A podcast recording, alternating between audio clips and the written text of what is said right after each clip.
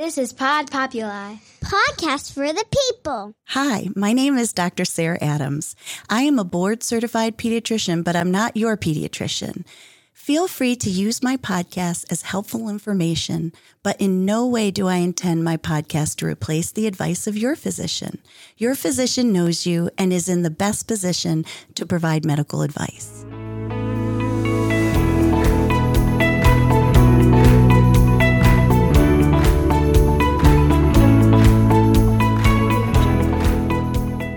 Hello, and welcome to Growing Up with Dr. Sarah. Well, November means school conferences with teachers.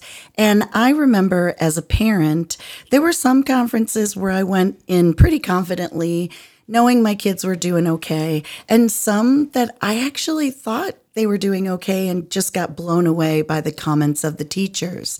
And so I thought this would be a really good time to start thinking about how to prepare for conferences, what to do with the information that you're given, etc. Because I know in my practice, this is about the time that people come in because they're concerned about how their child is learning.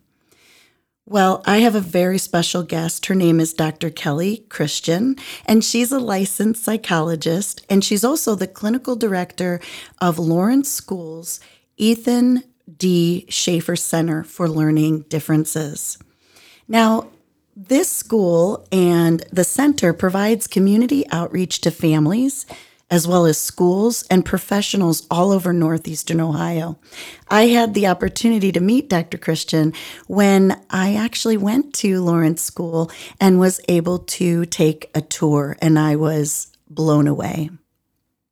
The Schaefer Center offers low cost psychological and learning assessments, professional development, multisensory tutoring services, as well as consultations for parents who are just seeking to better understand their child's learning.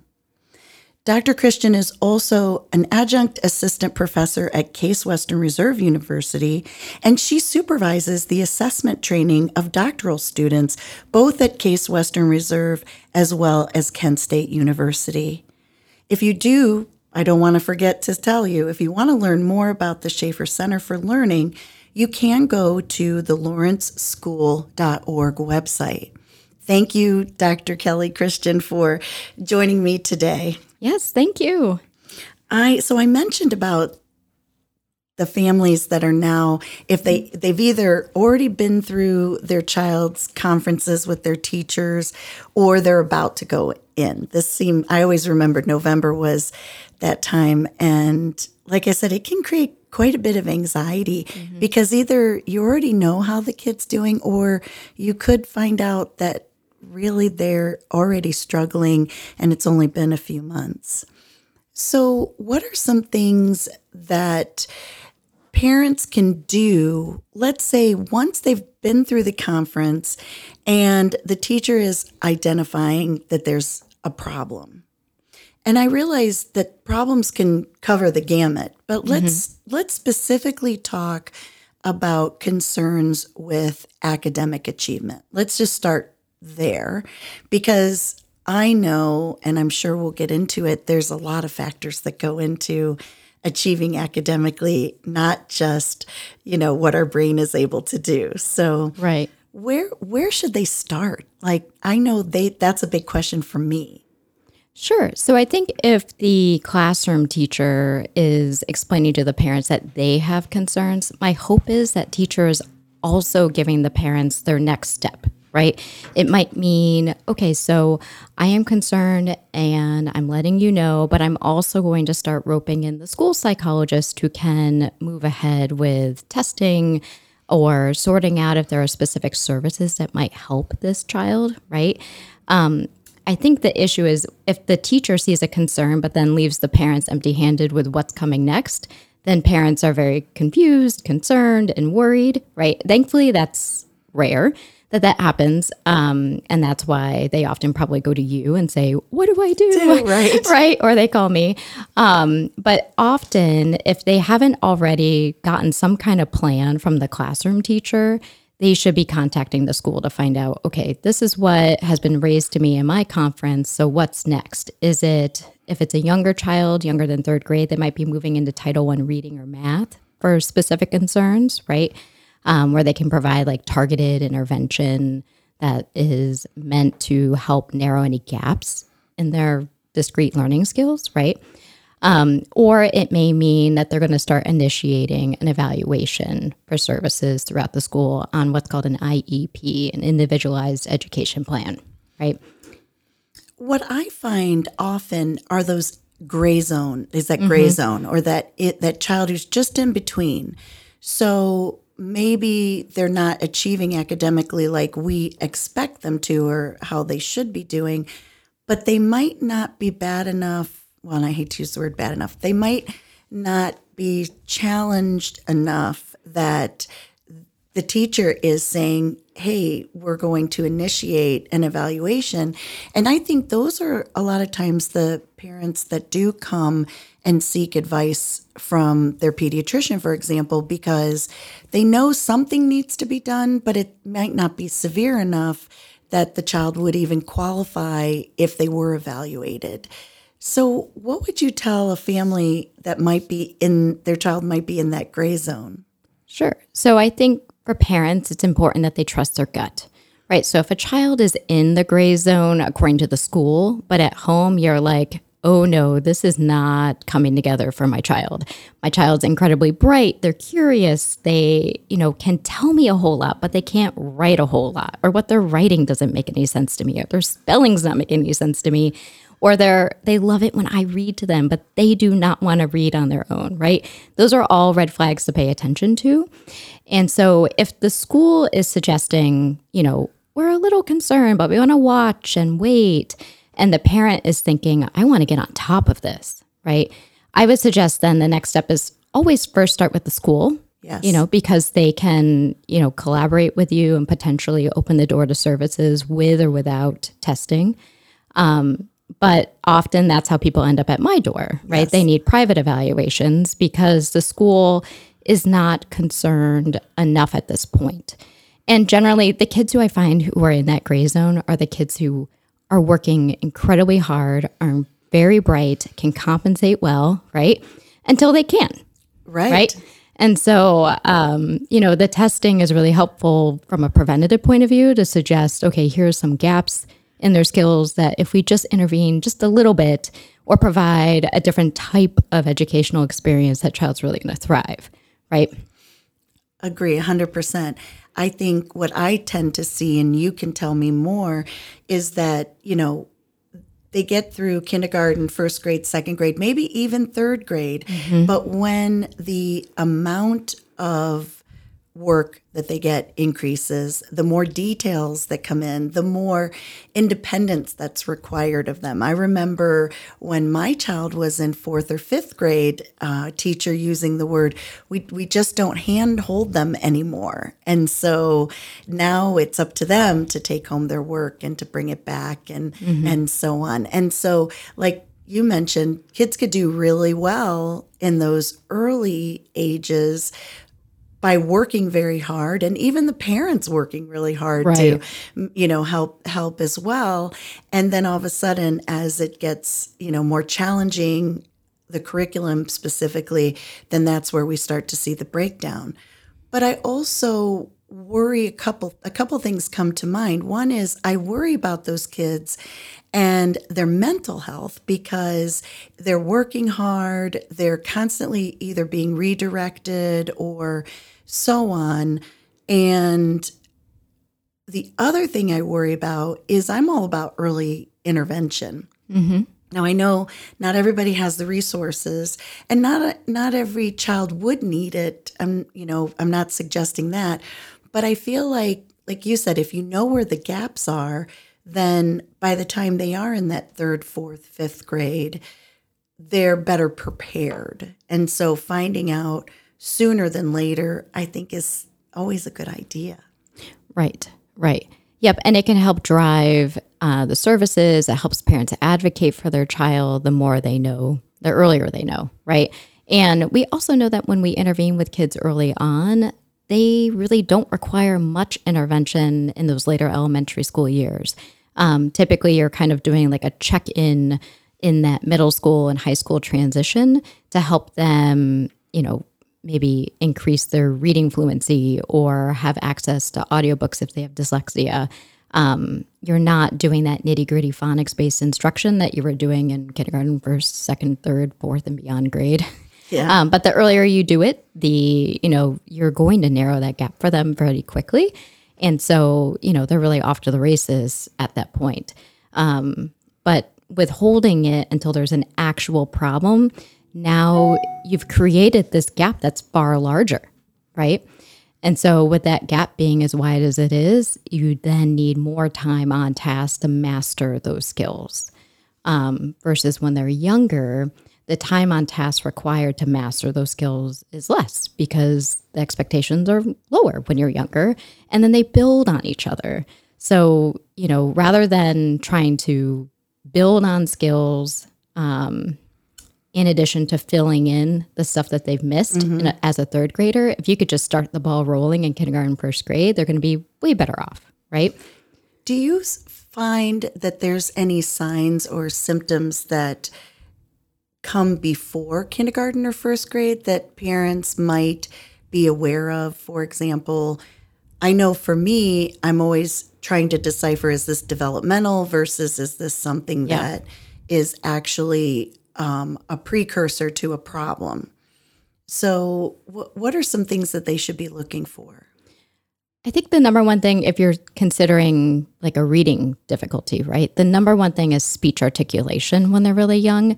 So, the basis of a reading disorder is that that child struggles to pull apart sticky sounds within words. And so, you hear it first in their speech, right? So, they'll, or they'll mishear things in their speech. And so, when they ask for the grandma crackers, it sounds really cute, but they really mean graham crackers. Um, or they'll say, let's go take the alligator. And you're like, the escalator or the elevator? Um, and so that is often a pretty strong sign that hmm, they're not hearing all the sounds correctly, um, but they're obviously bright. So they're filling it in with a word they know that sounds similar. Um, they also might struggle a little bit with letter identification, right? Um, they might misunderstand letters and the fact that there's like a serial order to them. And so, you know, learning um, the alphabet and its order might be challenging for them, or um, learning rhymes, right? And nursery rhymes. To them, it, it doesn't make sense that like nip and pip rhyme, you know, to them, it's just two words um, versus the fact that there's a relationship between the sounds in some way, right? So that's a pretty strong sign. Um, with writing, there's, you know, kids are younger, so, but you'll see that they'll avoid fine motor tasks often. You draw it for me, you write it for me, that's too hard. They don't really want to color very long because it's it might actually be physically hard. That's a good point. Yeah. Yeah. Um, and then with math, there's again sort of like fewer like indicators. We just know so much more about reading because there's just a lot of research and reading because reading is so important in our society. We direct a lot of our research dollars there, right? So with math, it's mainly like you would think with um, like reading, right? It's like number identification and being able to understand more versus less, things like that. And problem solving. Right. That could be um, a playing a factor, how to kind of identify math or something outside of, of language too. Right. Right. Right. I know in our office we we every child that comes in un, you know from first grade and under we do a developmental assessment Sure. you know by history as well as observation for example and there's a lot of times where I'll take a pen or crayon or something and I'll have them draw a circle or an X or mm-hmm. copy it I mean I don't say draw a circle and Yeah. X. And and I just observe there's so much to observe from that is you know did they follow instructions? Were they able to complete the task? How did they hold their their pencil for example? Exactly. and, and so on. So in just a you know 30 seconds I can get a lot of information from that I do agree with you 100%. It's amazing how speech can play a big role and their language development. And again, I'm always I'm all about intervention and I would say it, some 3-year-olds can definitely articulate very well, but definitely by four years of age, they should be using the correct word, and it should it's it should be about hundred percent clear by Right. that point. Right. So that's a that's an excellent way to um, think about it. You know, before they go to school. So if a child is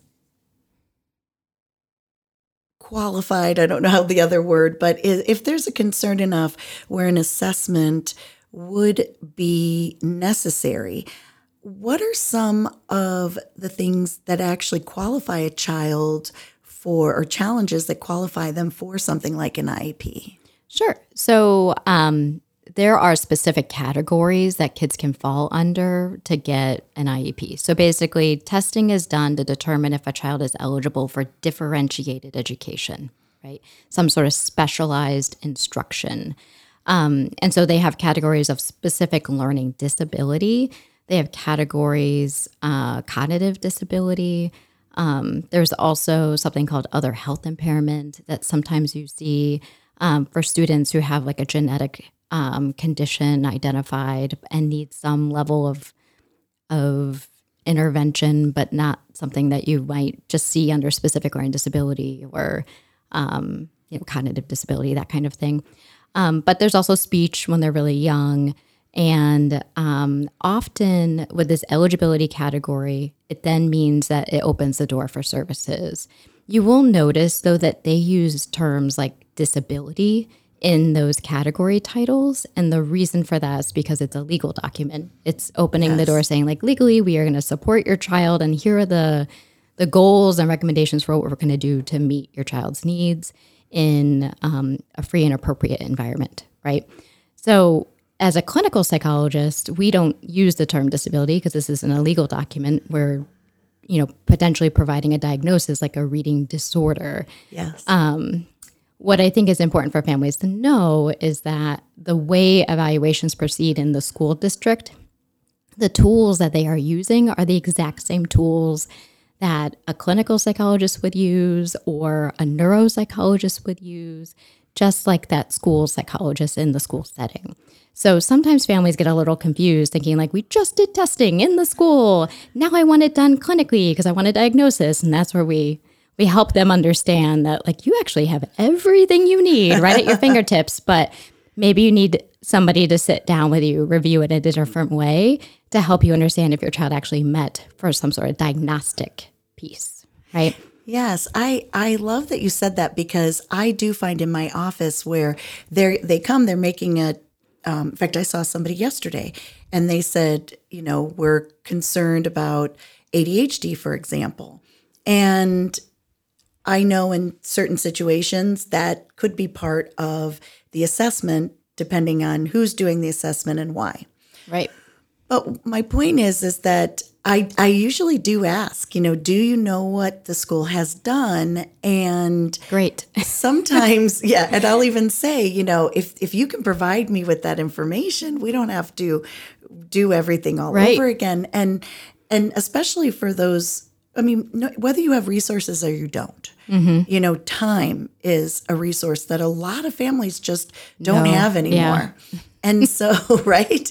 And so I think that, you know, understanding too. So what I hear you saying is that are you talking about testing that's done with every child or are we talking about additional testing because a um, you know a, a roadblock or you know something has has come up as a need Oh, yeah. Good question. So, like those state standardized testing, sometimes, especially in Ohio, they're using MAPs around here.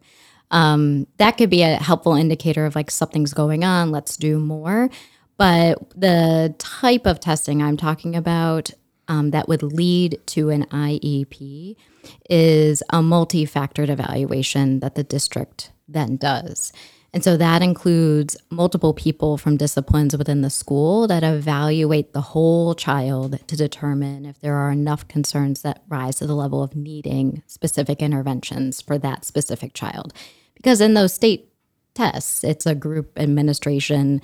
Um, you may not be able to glean much from it other than, like, oh, they look like they're doing poorly compared to their peers or their age mates, right?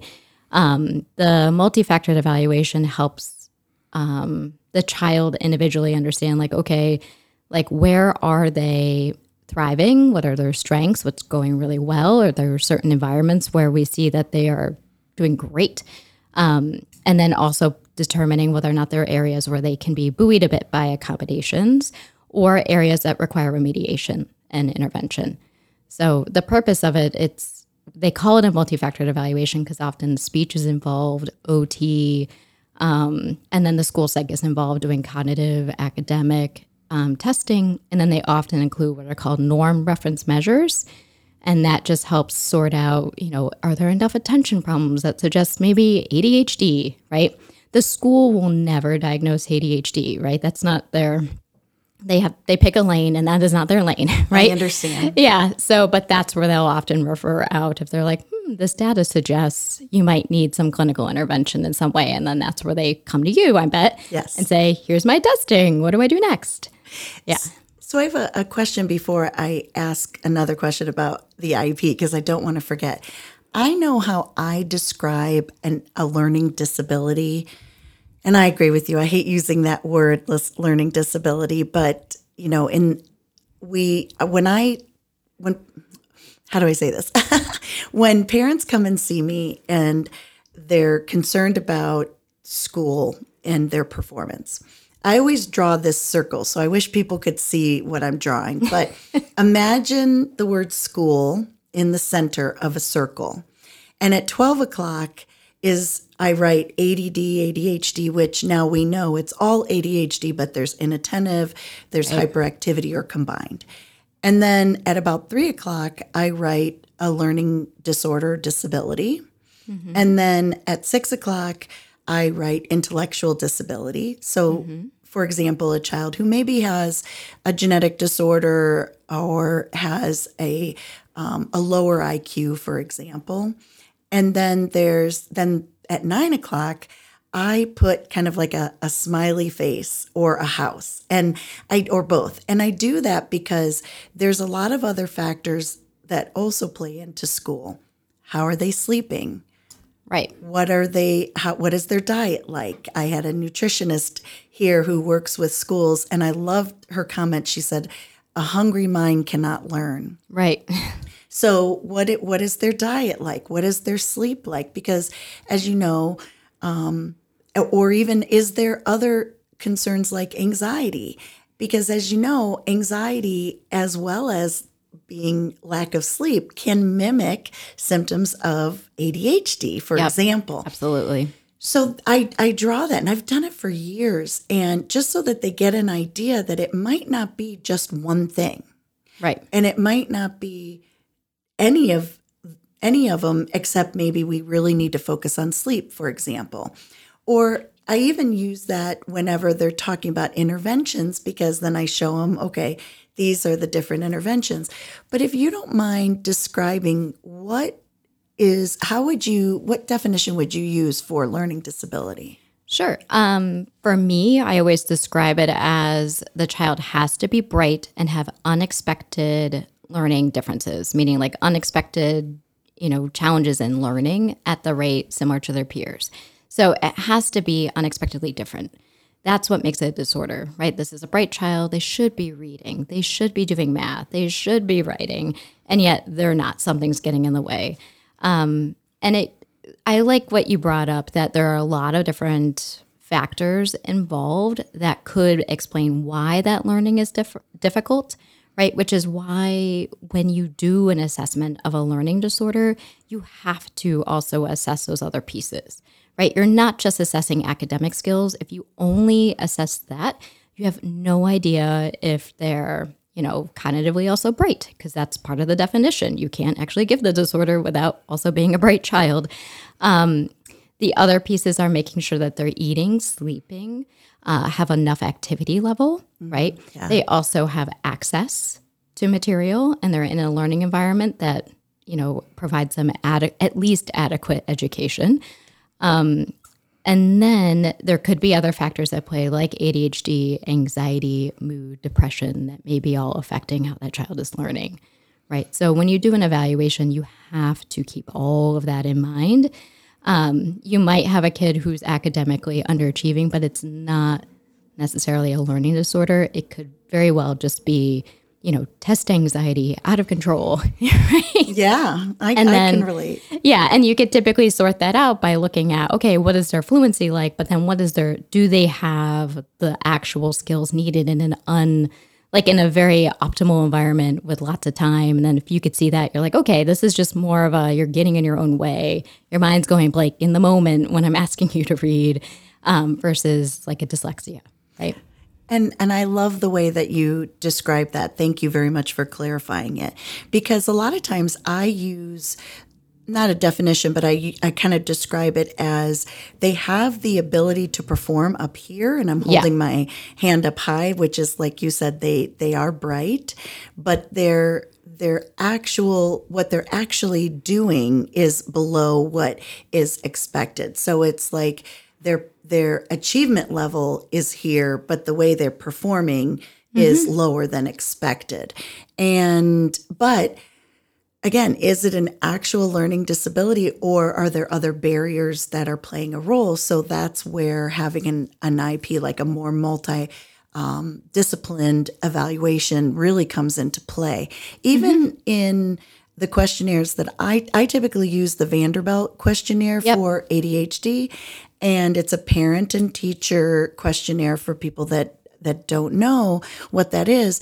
And it doesn't just look for ADHD, it also looks at are there signs or symptoms of anxiety, conduct, you know. And the other thing is when i- i- are, is it actually affecting their performance? exactly. That's the key. Yep.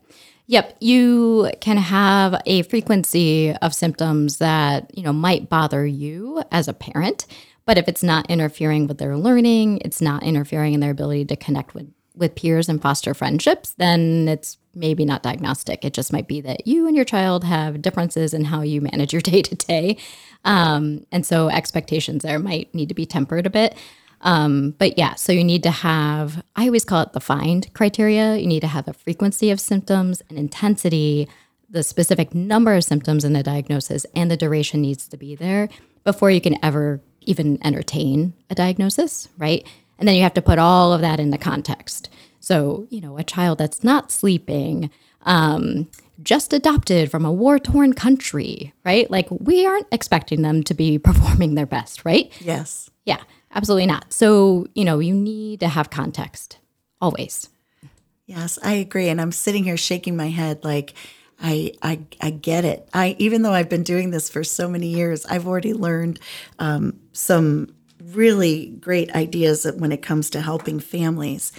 One of the things that I find challenging as a pediatrician is if I so for example, if I diagnose a child with ADHD, there is something called a 504, which I know you're uh, aware of. Yep. And it is a great form of intervention, not just for ADHD. I use it for anxiety. Yep. I use it for even other medical diagnosis, such as maybe this child has um, diabetes.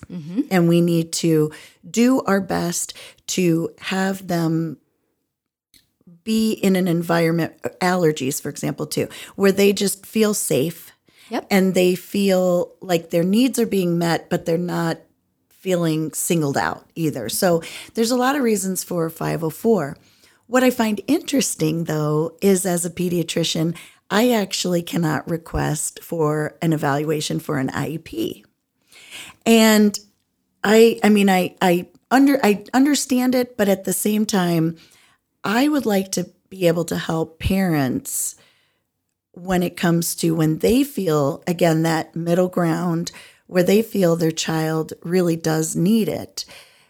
So let's talk a little bit about in school versus out of school. Like you mentioned, if they find mm-hmm. that they're in that gray zone, that is an option to go outside of the school system to be evaluated. Not everyone has those resources.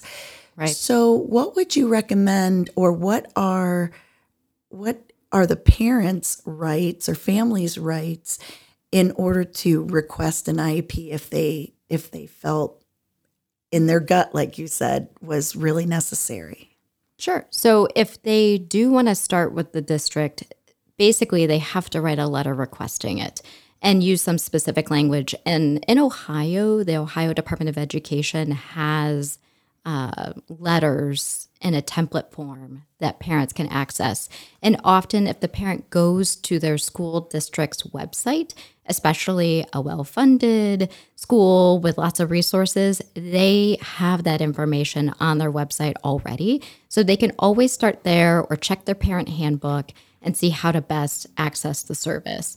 Um, at the very least, they can always ask their principal, How do I ask this? How do I request it? And they they generally will tell you if they don't give you the time of day, that's a red flag, right? But most principals want to help their students, right? Yes. They want their students to succeed. So if you ask them, they'll often point you in that direction. But essentially, they have to tell the school that they suspect that their child has, and then fill in the blank. It could be specific learning disability, attentional concerns, um, you know, if they have a Dyslexia. yeah. Well, no, No. do not say dyslexia. Okay, good- that is good the one word to never use in the letter. Okay, good to know. I'm hopeful this will change now that there's a dyslexia bill in Ohio that's passing, or kind of passing. I'm not sure where we are with it right now, but um, dyslexia schools, I don't know why. I would love to find out why. So if anybody is a school psych, they could tell me why.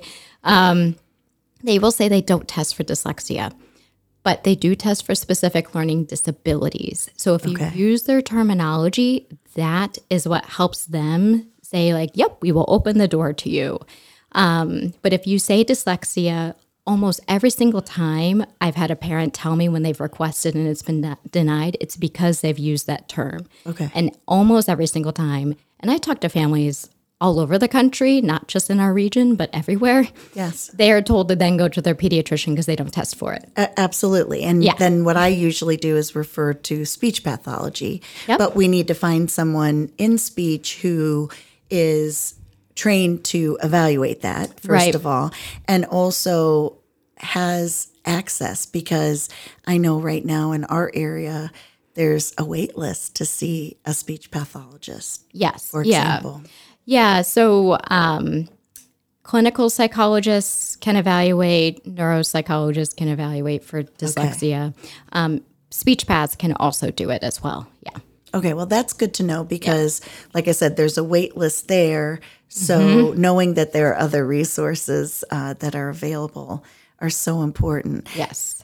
So then, once the child, let's say that they now have their IEP, explain then kind of what's the process after that.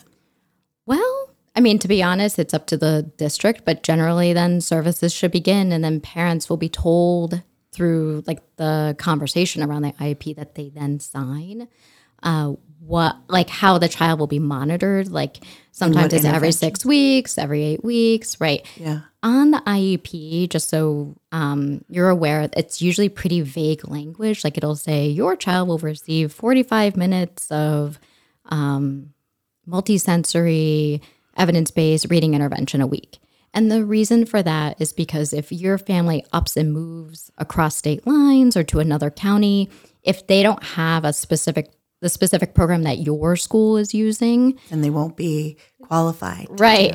So they use the general term, and then it's up to the district to decide which program. And honestly, it's like, okay, are we going to use Crest or Colgate here? Like your dentist Yes. doesn't care. It has the active ingredients. And so it's written as here are the active ingredients in the intervention we're going to suggest for your child and utilize, but they might not tell you the brand name. So in that IEP meeting, you can ask them. Um, what are you specifically using? How often? Um, sometimes they provide you more than what's written on paper because they can. Um, so you want to find out specifics and then find out specifically when you'll get progress.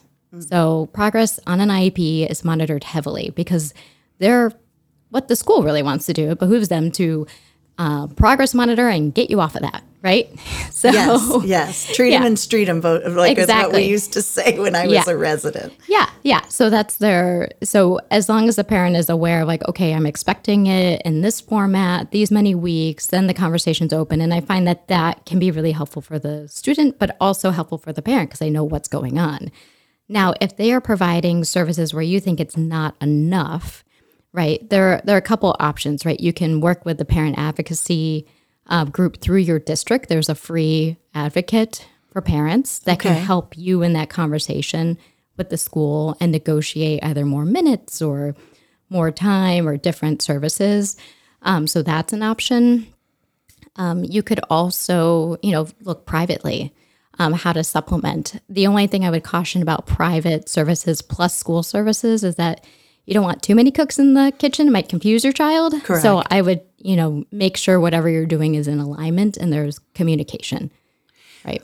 I, I I know that there's some school based programs too where they actually work together. So it's there's programs where it's it involves the district, but it's also with a private or you know um, mental health or you know children's type of um, psychology group that also goes into the classroom. For example, Oh, sure. Yeah. Yeah. Like Guidestone or Crossroads or, or something like that. Yeah, where they're contracted with the school. Yep. Yep. So sometimes that could be written into the IEP so that if your child needs specific counseling, um, and the school, right, the school is there to educate your child. They're not there to provide therapy services. So often you might have that resource to you right in the school, which is really nice. Um, but yeah, that could be part of an IEP as well. So I mentioned that I had an opportunity to visit Lawrence School.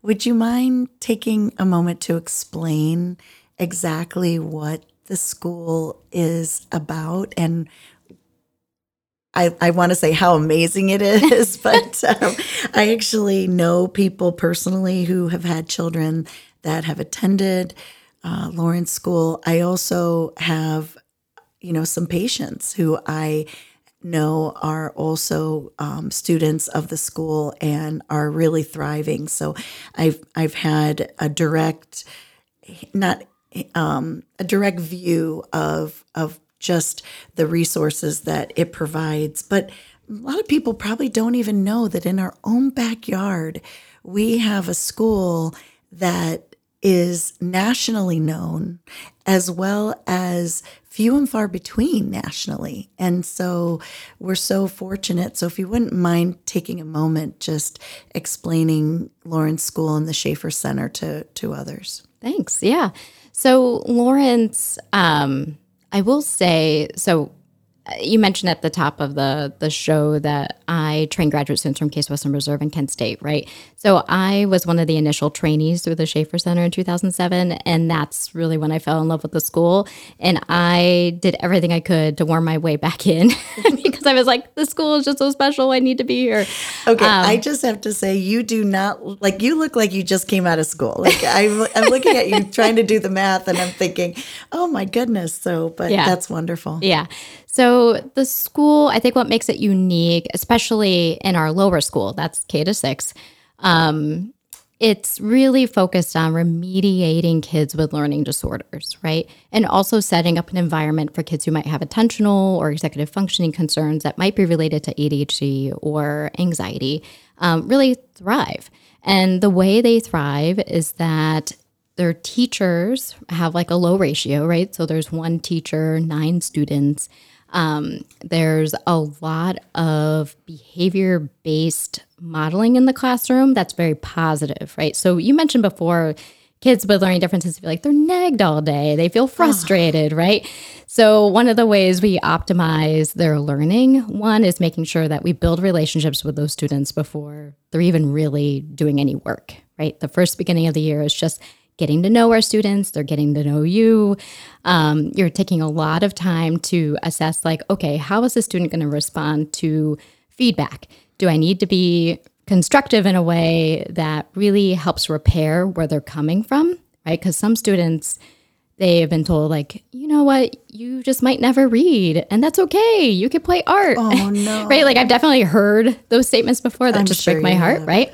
Um, and so they take the time, which is valuable, but that that's a big part. That's where a lot of schools like they're already doing that, so that doesn't make us special. I think what makes us special is that we're able to provide students with that specialized instruction um, in reading and writing really the first half of their day. So instead of getting you know, 30 minutes daily, which would probably be the max that a public school district could do, you know, we're really doing two and a half hours a day with these students using multisensory Orton Gillingham based instruction, right?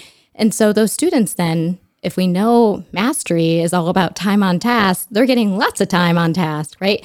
And they're also doing it in an environment that is, you know, constantly rewarding them, um, showing that what they're saying matters and that their effort is praised, right? And so, you know, we really see them engaging in the work and we let them know that we appreciate it. And I think that definitely helps them, you know, love school again and want to do well because all kids, really, all kids want to do well, right? Yes, they do. Um, and sometimes when they come to us, they've they're pretty fed up because they've spent, you know, years being told you're not doing it enough, you're lazy, right? Something like that, which is like awful, especially when they're probably the one working harder than anybody else in the room. They right? are. They are. Yeah. Now, so we also have an upper school campus, seventh to 12th grade in Sagamore Hills. And that school is amazing because the things that they really focus on are connections, right? Community connections and making sure that these kids are involved.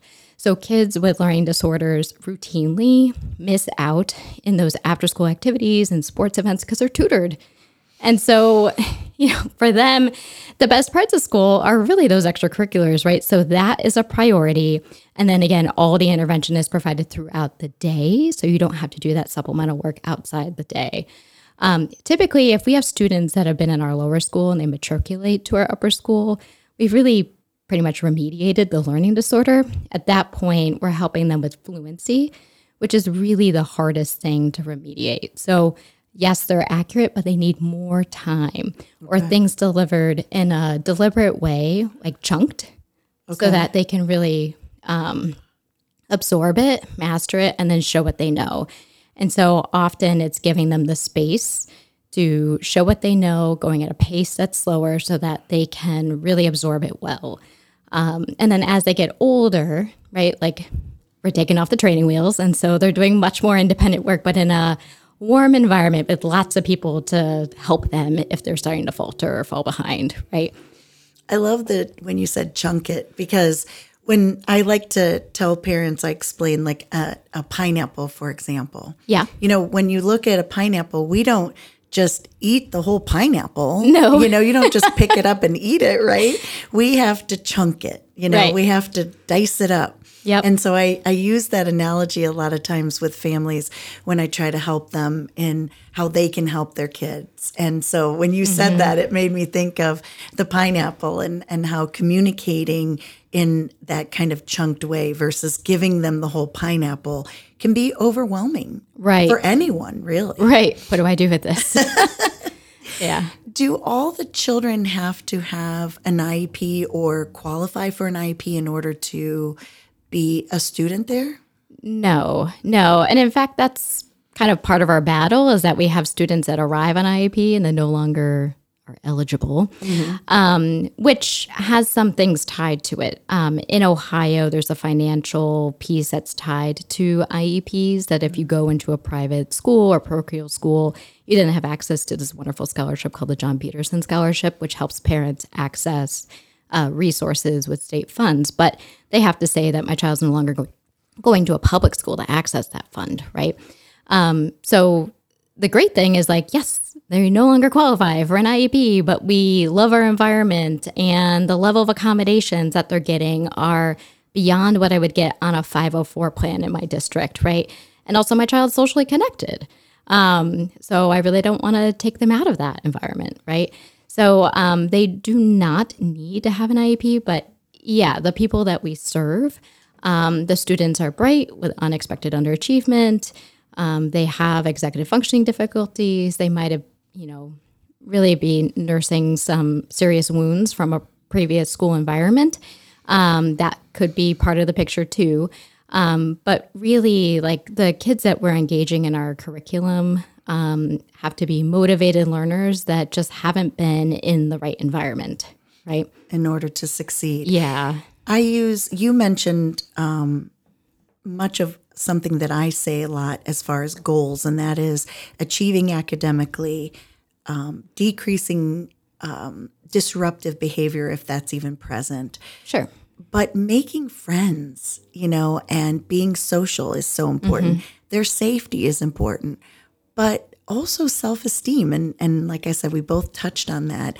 And we forget about I, I don't want to say we forget about it, but we can't forget. We have to be mindful that a child might be achieving just fine, but they it, it could be affecting their self esteem. So all of a sudden now they're in ninth grade and they're just done. You know, it's Yep. like or or sooner, hopefully not sooner. But I, I do catch those kids every once in a while where then, you know, the, the families are like, is this anxiety? Is this hormones? You know, is this and uh and where they've been doing well all up until this point. And so I think one take home message is to remember that it it's it might not be just one thing that by doing by talking to your your district by using your gut talking to your pediatrician for example and just to know what direction to, to go in because like that circle that i draw there could be a lot of different factors that feed in to the school performance and i agree 100% that kids really they they really do want to learn they really do want to do well Yeah. Yeah. Yeah. And I think the one thing I think that is excellent about Lawrence is that they had the foresight to think, like, let's create a community program so that everybody in our community can really glean some information about their child's learning without necessarily having to attend Lawrence. And that's where the Schaefer Center came out of. We had families that could not access testing because it was either too expensive or there were two year wait lists, right? Um, through like a hospital system. And so we have that low cost um, option for testing so that more families can access it. We also offer screens that are either free or at most $50, um, depending on what kind of screen it is, so that you can then advocate for your child in the district if you need to show some level of data, right? but having that service means that families can call us and say like hey i don't know where to go. What's next? Or i just got all this information unloaded on me. I don't know what to make of it. Um, and so half of the phone calls i do with the community are really just helping them either reassure or guide them to the resource they really need to have and then the other half i'm splitting them between appointments with me or guiding them towards their district or guiding them through to like a treatment provider, right? Well, sometimes we'll just say, you know what, you don't need testing. Your child clearly has anxiety. like, mm-hmm. please see a treatment provider. Here's some suggestions if you need some in your area. Yeah. And so to reiterate, you don't have to have all the resources or um, to be able to reach out to, to the Schaefer Center, for example. Oh, no. Yeah. So anybody can call us. Um, I feel calls from around the country, but mostly regionally uh, and word of mouth. Um, so, yeah, people can call and then we'll usually spend like a good 20, 30 minutes with them, helping them sort out what to do next. Um, yeah. So we always, we kind of have this um, sort of like we have some taglines for the Schaefer Center. So we say that we like to evaluate, educate, and navigate. And so, you know, yes, we're doing assessment. That's the evaluation part. Um, but part of our evaluation is sorting out if you even need one, right? Yes, correct. so that's huge. And then the educating part is helping parents know like why you need testing or not and what's involved and where you can get it. It doesn't necessarily have to be through us. We off, we freely give referrals because sometimes parents don't want to use graduate students in training as part of their assessment purpose. That's totally fine. Um, I will easily hand you some referrals if you don't like that. Um, and then the I would say the navigating, Navigating, part, yeah, would be referrals. So sometimes we have families that call and they're just like, I'm just not sure where to go, where to start, um, or I'm on this two year wait list. Where can I go instead? Do you have suggestions? I don't know anything else in our area. Yeah. I love that. And I really appreciate you coming today and talking about this because I do frequently get parents who are just like, I don't want to wait anymore. You know, I, I feel like I've been waiting and I and I want to do what I can for my child now. Well, thank you so much for coming and sharing not only your knowledge, but also what resources that are available and answering that question like, what do I do next and where do I go? And I truly appreciate it. I know I've learned some things today, and uh, which I know will help the patients that I serve as well. Thank you. I'm so glad you had me here. This was fun. And thank you, everyone, for listening. Don't forget to follow me wherever you like to listen to your shows. I'm also on Instagram, TikTok, and growingupwithdrsarah.com. So let's grow up together.